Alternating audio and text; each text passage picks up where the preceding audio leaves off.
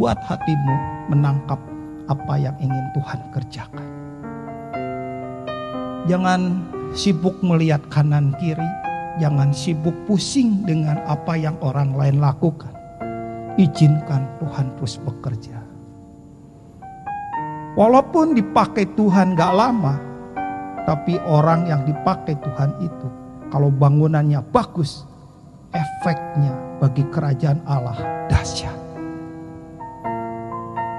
Jangan begitu diproses kabur.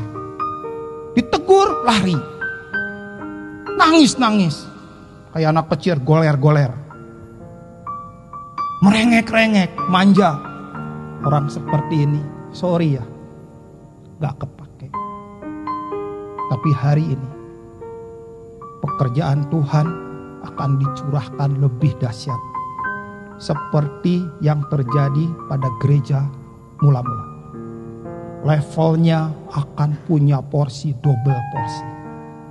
Hari-hari ini ada banyak orang yang gak kelihatan akan muncul yang tidak dikenal akan muncul. Yang gak punya nama akan muncul.